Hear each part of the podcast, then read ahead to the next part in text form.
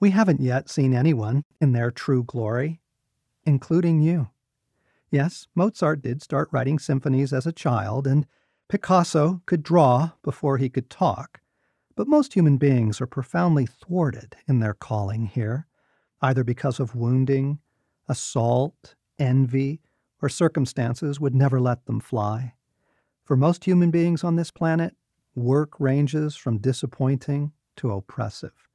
What does the kingdom offer those men who work the Indonesian sulfur mines, or the tens of millions of modern slaves upon the earth?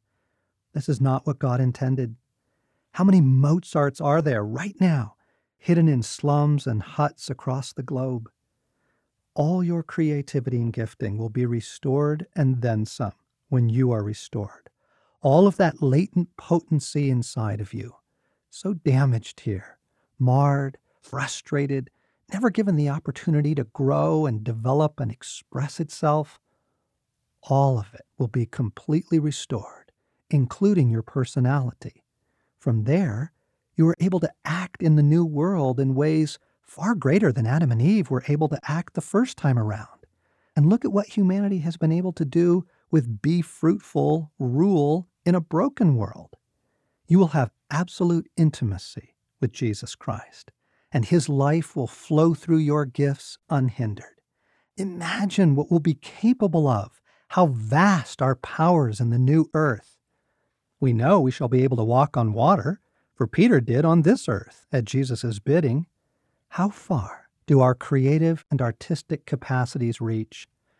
As George MacDonald wondered, when we are in our home, our natal home, when joy shall carry every sacred load, and from its life and peace no heart shall roam, what if thou make us able to make like thee, to light with moons, to clothe with greenery, to hang gold sunsets o'er a rose and purple sea?